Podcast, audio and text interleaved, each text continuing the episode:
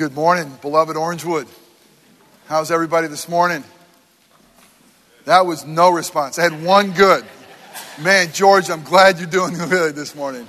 Uh, it's, it's great to be with you. Uh, hey, this morning, again, we, uh, we started three other classes during this hour, and I was wondering, okay, who's showing up at the early service? So it's those who wanted to get here and worship. It's great to have y'all. Um, again, it's always a joy to look at God's Word, look at God's people, and be reminded He's beautiful.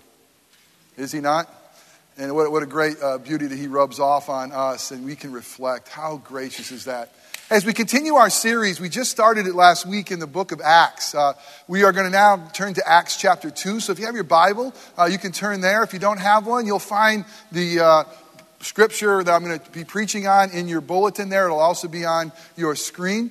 Uh, the series entitled is called Empowered to Tell. And it's amazing how God uses us to be his storytellers, uses us to tell the good news that the reality is that God really is beautiful. And God really is for us.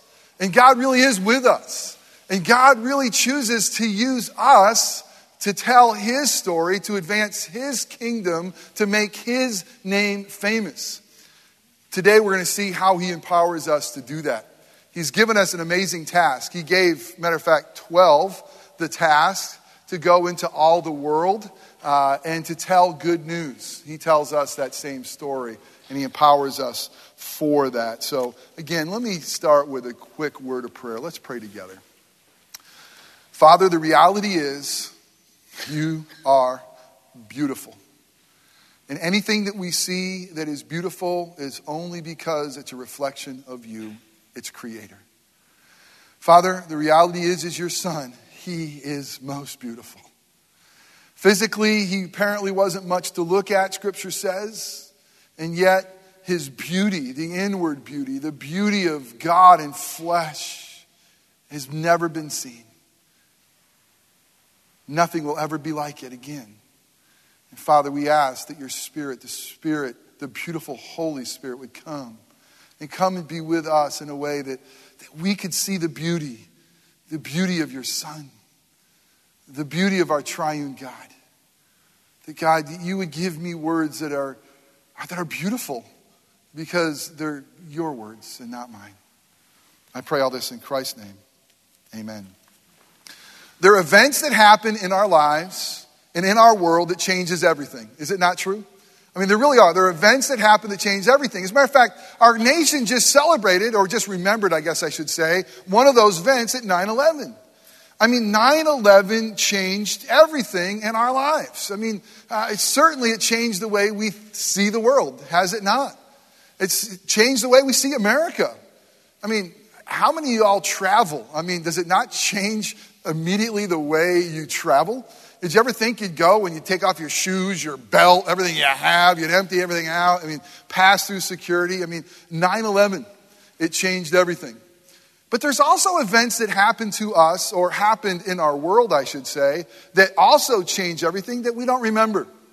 The shot heard around the world uh, there in Concord, Massachusetts in 1775, that, that first shot that, that initiated a war, a war with a bunch of ragtag Minutemen and, and colonists that would all of a sudden take on the world's greatest power of Britain. And that one shot heard around the world. And some of you are thinking, Bobby Thomson's 1951 home run to win the pennant? No. Shallow people like me. That one shot it would change everything. And now we can gather, and you know what? We're free.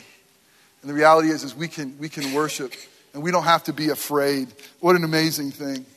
Well, this morning we are going to look at truly the one event, and I promise you there's a lot of hyperbole that preachers like to say, but there is one event that we're going to focus on in Scripture today that literally, truly changed the world forever.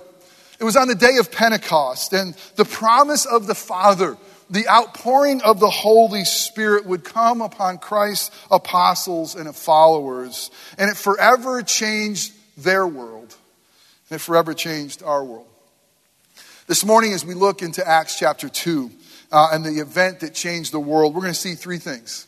We're going to see how it changed the world. What was the event? And how it changed the world. Secondly, we're going to look at how did it specifically change the world of those followers of Christ, those 120, of those 12 apostles and the 120 that could gather. Remember what I said last week? We're looking at a part of Christian history when the entire Christendom could fit on the floor right here at Orangewood. Look what God has done. This is the event that took this from this room, fitting in this room, to not fitting anymore into this world. Such good news. We'll see how it changed their world. And then lastly, we have to see how, how change our world?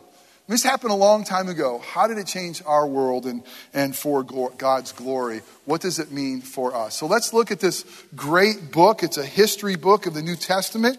Uh, we can trust it because it was given to us by the pen of Luke, but more importantly, inspired, God breathed, uh, God's presence through Luke. It's holy and active. It will never lead us astray. This morning, we'll look at Acts chapter 2, verses 1 through 20. 1. Please read along silently with me as I read aloud. Hear God's word. When the day of Pentecost arrived, they were all together in one place. Be amazed. And suddenly there came from heaven a sound like a mighty rushing wind, and it and filled the entire house where they were sitting.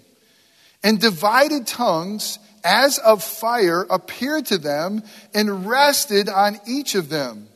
And they were all filled with the Holy Spirit and began to speak in other tongues as the Spirit gave them utterance. Now there were dwelling in Jerusalem Jews, devout men from every nation under heaven.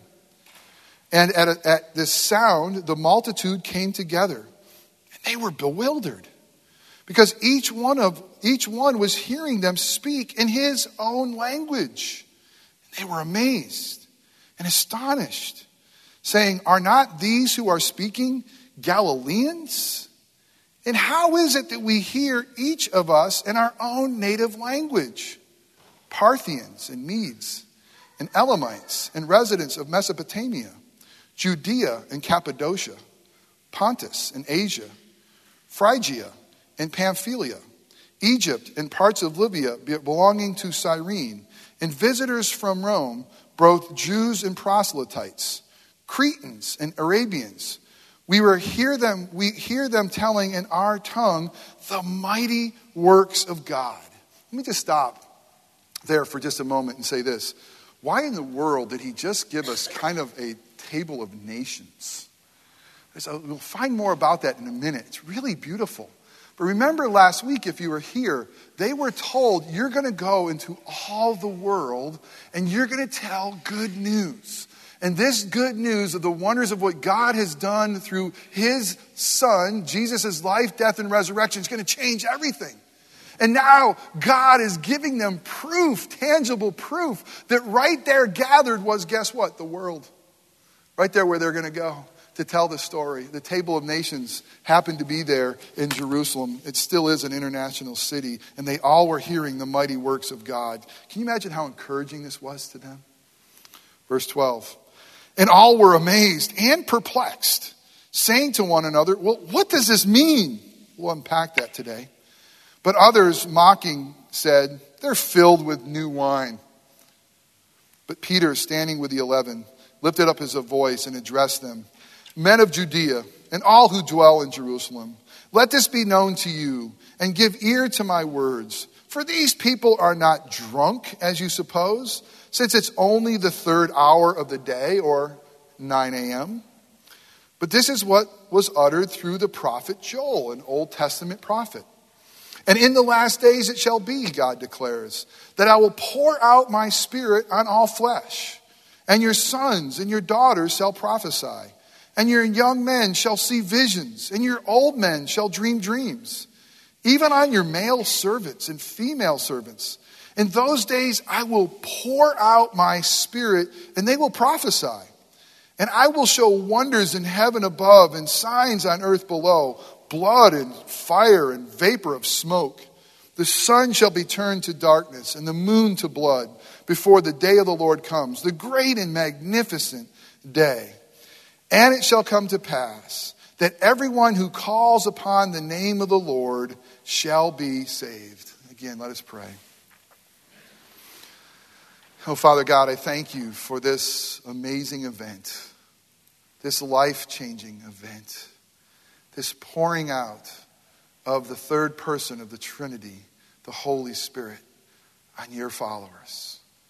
Father, we thank you that everyone there, that crazy day, that amazing day, were able to hear with their own tongue, their own language, the mighty works of God.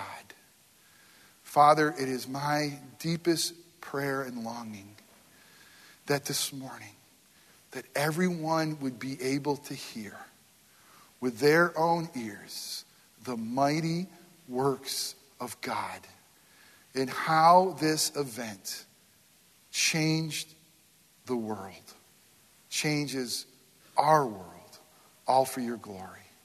So, Father, give us ears to hear your voice, minds to understand your word, hearts to embrace your truth, and feet that walk in obedience to your name and calling. We pray all this in Christ's name. Amen. If you want to follow along in the bulletin, there'll be an outline for you. The first thing is this is the event that changed the world in verses uh, 1 through 4. And, and what happened at this event? Well, Jesus had promised, and as a matter of fact, Jesus said the Father had promised. This is the promise of the Father, a special delivery. As God's story is unfolding, a story of how God loves us and rescues us, He promised that He would send the Holy Spirit to come and empower us to do that which God has called us to do. Did you hear what I just said? God is so amazingly gracious that He sent His Son to do that which we were supposed to do and die the death that we deserve to die in our place so that we can live. And now God is even more gracious that He's going to pour out uh, His Holy Spirit on us, those who are, have the tendency to deny, those who are afraid. And He's going to pour His Spirit on us so that we can, are empowered to do that which He's called us to do. When this happened, it says they were all together. They were all in one place. I just, I know I've said this a few times. I just can't get over the amazing power of the gospel and how it started so weakly, so feebly. After the crucifixion of Jesus, a lot of people were scratching their heads saying, man, we thought he was the Messiah. What was that all about? And as you remember last week, that Jesus had met with the 11 uh, over 40 days and teaching them about the kingdom of God and promising this event.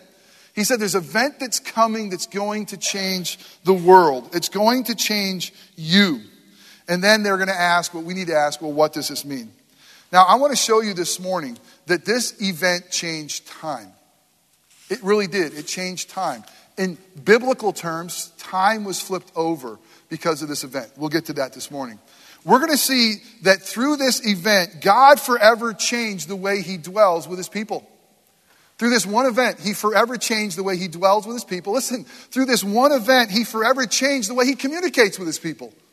Through this one event, he forever changes the way he empowers his people. But before we understand the event, and here's the challenge of every pastor like me. Uh, before we understand the event, we got to understand the backstory to the event.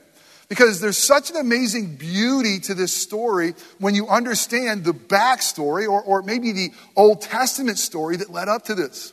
It's kind of like this. Have you gone to see a Harry Potter film? Have you seen a, uh, uh, Lord of the Rings film? Have you seen one of the, the Star Wars films? And, and you jump in right in the middle. And there's probably things that people are seeing that are happening in this story that have already seen the backstory saying, oh, I know who that is. And I know why they're acting like this. And I remember what has happened that got us here.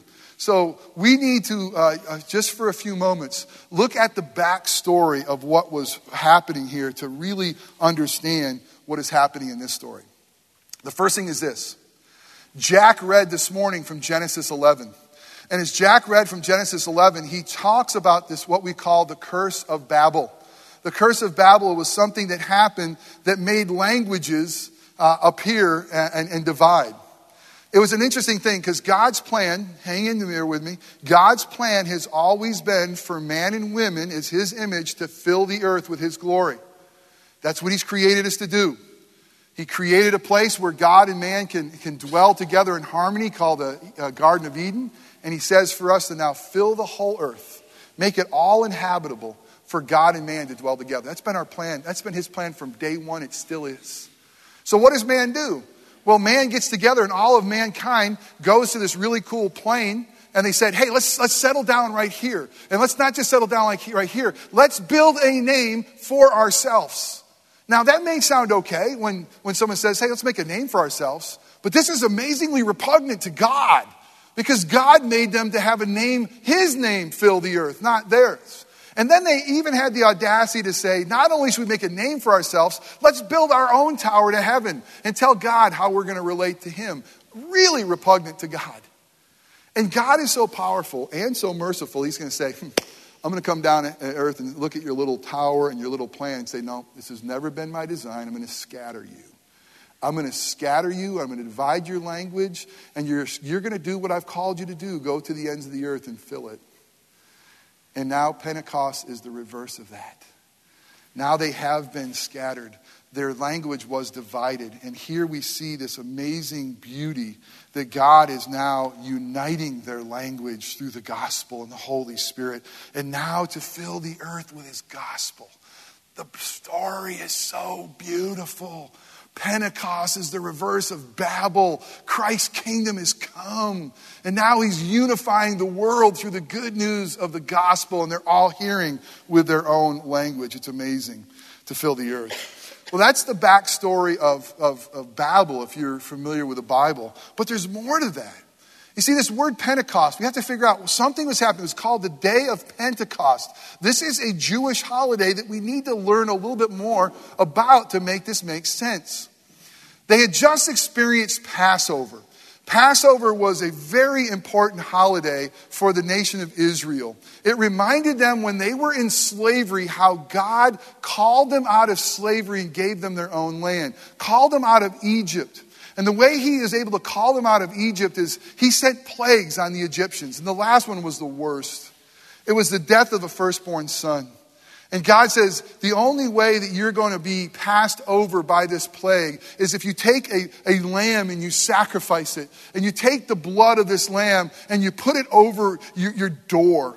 And I know for you and me, it sounds like, what a crazy story. But you see, the whole story links and makes sense is because God passes over sinners in judgment because of the blood of the Lamb. And guess who the blood of the Lamb really points to? Guess who the true Passover Lamb is? It's Jesus. I mean, it's Jesus who is the, uh, scripture tells us, is the true Passover lamb, and it's through his shed blood that we are forgiven and we get life. And so you have this Passover event that has happened. And guess when Jesus was crucified? You know how cool this is? Passover. He's the true Passover. And guess what happened 50 days after Passover? Pentecost. How'd they get 50? It used to be called the harvest of, of, of uh, uh, the Feast of Harvest or the Feast of Weeks. It's seven weeks, seven days, 49 plus one, Pentecost, 50 days. Guess what happened at that feast? The first time after uh, the Exodus. It was the giving of the law. The giving of the law, Moses, on that day, 50 days later, got the law. Guess what happened on Mount Sinai? I don't have time to tell you. Go to uh, Leviticus 19. All the imaging of thundering and fire was all the same that was right here in Pentecost. Here's the point. Here's the backstory.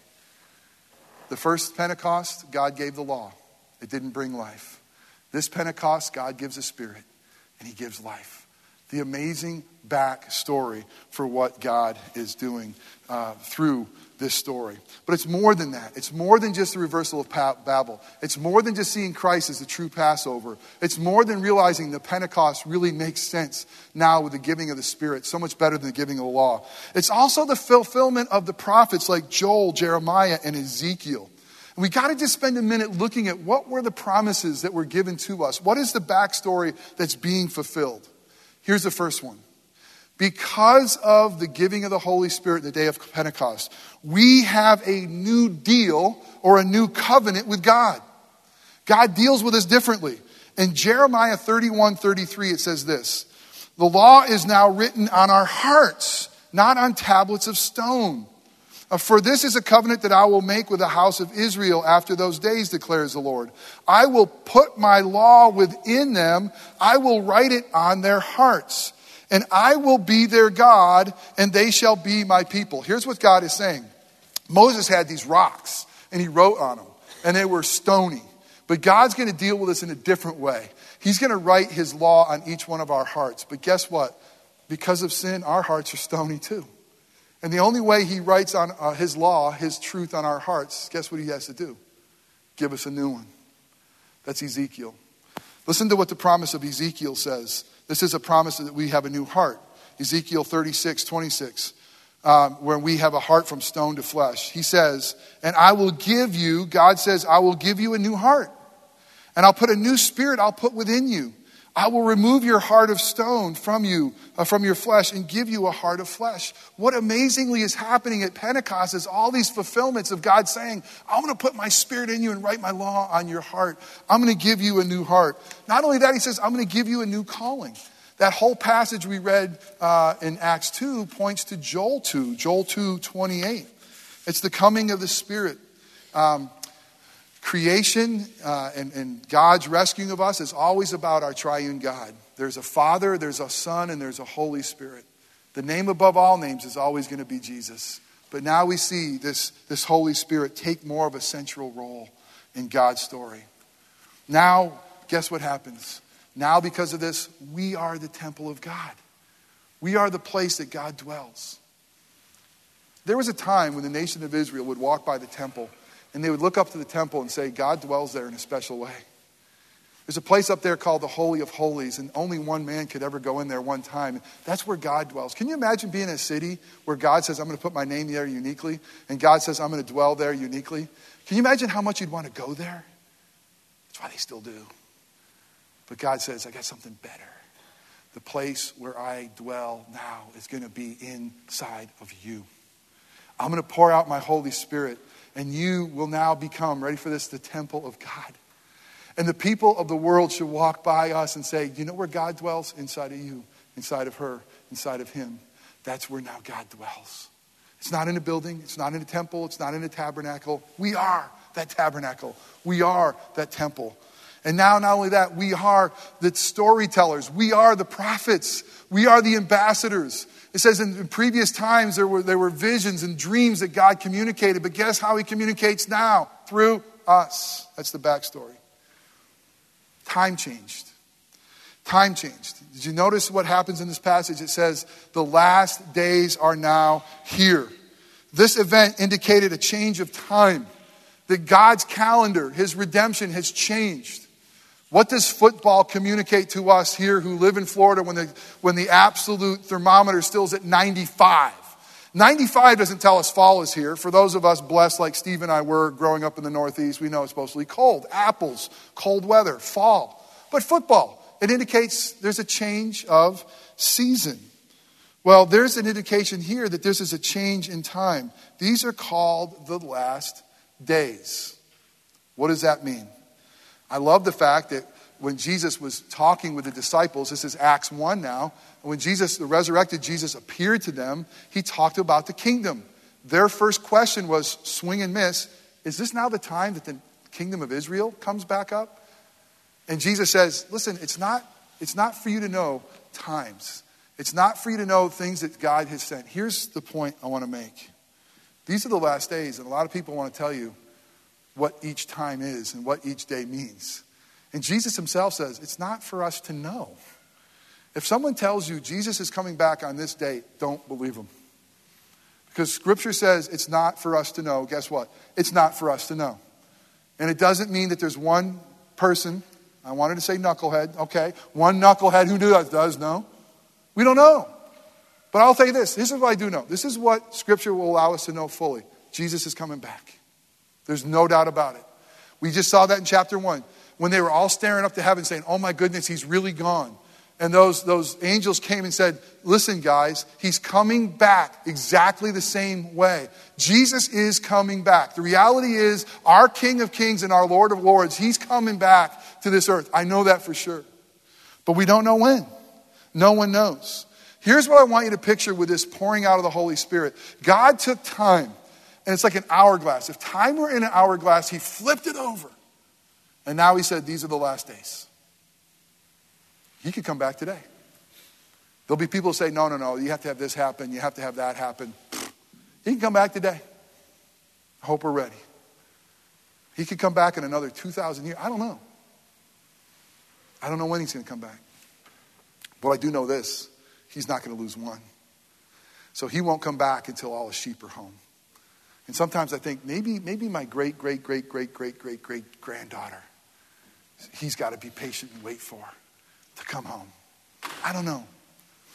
But that's a change of time. God changed time, He changed where He dwells, He changed how He speaks. He changed their world in verses 5 through 13. Uh, Jesus says He's going to empower them with the Holy Spirit. Now, listen, we can't, we, we hear this, we, we, we think, we, we forget. We forget who these 11 people were, okay? Let me remind you God is going to change the world through the apostles, through the 120, through us, and He's going to do it with a bunch of scaredy cats. What have the 11 proven so far? They're really good deniers and they're really good turncoats. What have they proven so far? That they really don't understand when Jesus was talking to them what in the world he meant. I mean, it was even Peter when, when, when God, Jesus asked, Who do people say I am? And Peter says, You are the Christ, the Son of the living God. And then Jesus says, Man, that's exactly right, Peter. You didn't get that from man, you got that from my Father. And, and then he says, And by the way, guys, Jesus said to Peter and the disciples, I'm going to be betrayed and die. And Peter pulls him aside and says, Never to you, Jesus. He didn't get it, missed it. So when we see it change their world, you have to understand picture the 11 huddled in one room, terrified to go out because Romans might kill them because they were with Jesus. They were scaredy cats, they were turncoats. They, they, they, were not, I mean, they were amazing guys and amazing uh, women that were with them, but the reality is they were not empowered.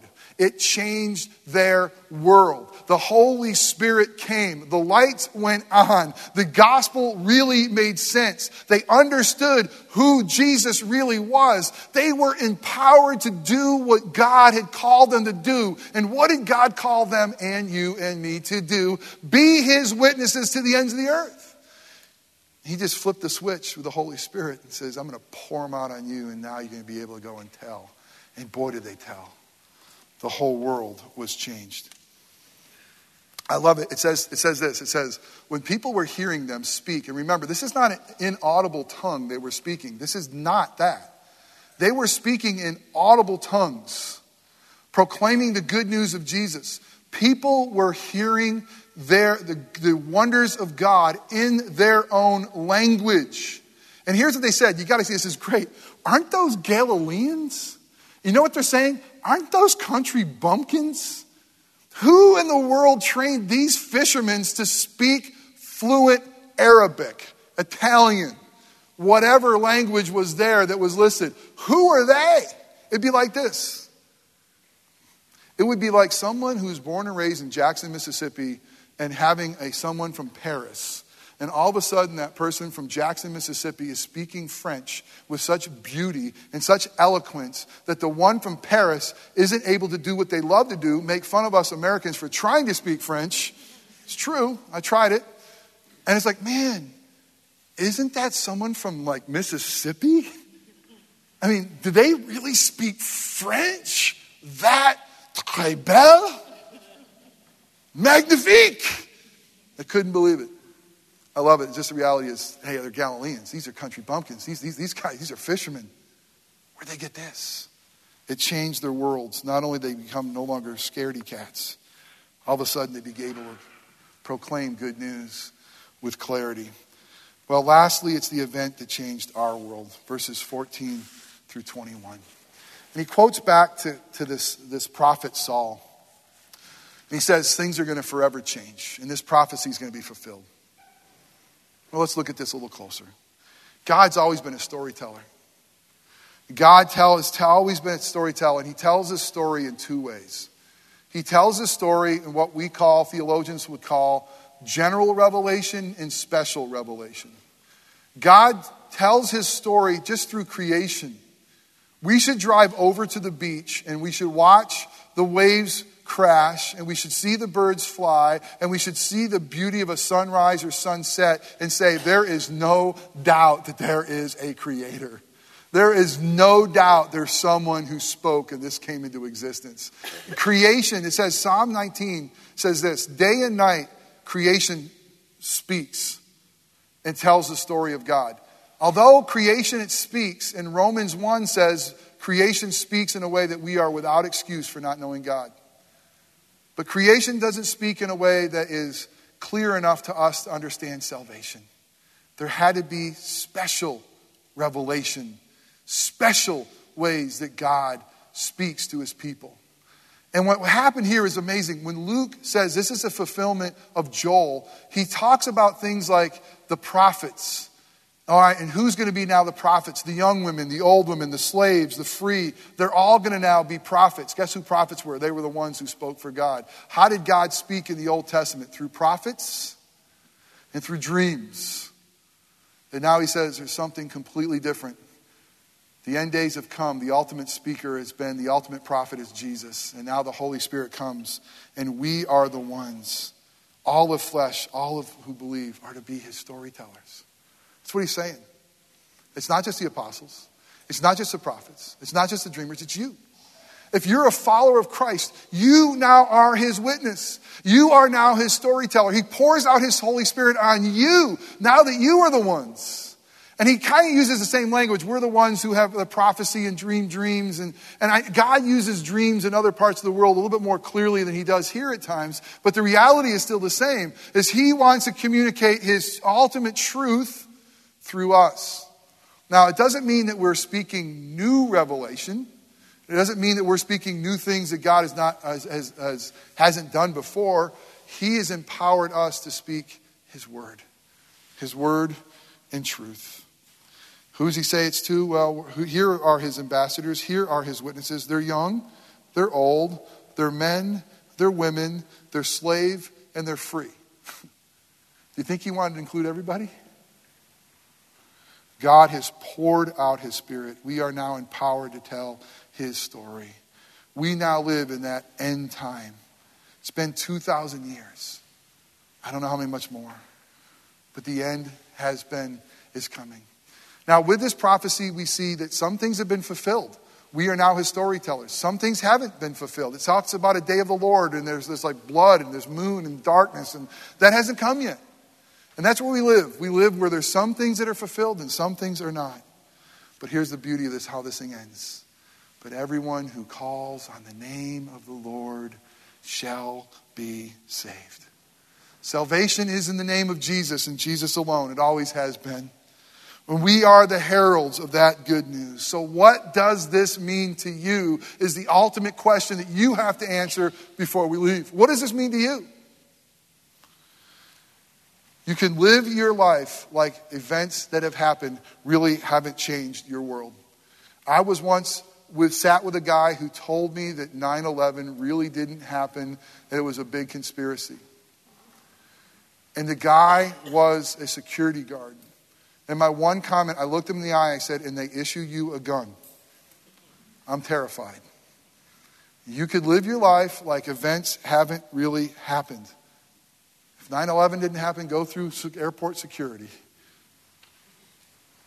You could live your life like the shot heard around the world didn't really happen, and you can pay tribute to, to the Queen of England and still live, believe that you uh, live according to the authority and power of England. That'd be crazy, wouldn't it? It'd be foolish. The most foolish thing that could ever happen is that we could look at this event, this event that changed everything, and say, it really didn't mean anything to me. Because of this event, we now have the power of God unto salvation in the name of Jesus. And that amazingly beautiful name, in our faith and trust in Him, God separates the sins from us as far as the east is from the west. In the beautiful name of Jesus, God takes those who are dead in trespasses and sins and makes them fully alive in Christ Jesus. In the amazing power of Jesus, He takes those of us who were far off and He brings us near and He adopts us into His family family and he makes us his beloved. That event forever changed my life in the world. And not only does it give us the power to be saved, we have now have the power to be witnesses. It is now our time to tell the wonders of God, uh, how wonders of God, how he loves sinners like us, to tell the wonders of God of how he filled us with his Holy Spirit, how he comforts us, and how he still uses us today, and the power to live our lives as God intended them to be. What does that mean to you? Remember, all that God has asked us to do to be his witnesses, he empowers us to do through the Holy Spirit. Are you tapped in to that power? Let us pray. Father, thank you for this event. How miraculous, how wonderful, how amazing that your Spirit would come as the Father had promised. And the Spirit would come and He would fill those ragtag, scaredy cats with power. Gave them the ability to proclaim the wonders of God with tongues that were in different languages so that all could hear that amazing truth. Thank you for the backstory of how this is the reverse of Babel. Thank you that we see that Christ is the true Passover lamb and that Pentecost is the greater giving of the Spirit than the giving of the law. We thank you that now we can see that Jeremiah was right. You've written your law in our hearts. Ezekiel was right. You've given us a new heart to believe. That Joel was right. That now the young, the old, the male, the female, the slaves, the free, we all are your witnesses, your storytellers to tell of your wonder. God, this event changed their world. It changed our world.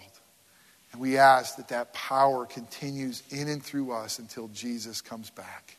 It's in his name we pray. Amen.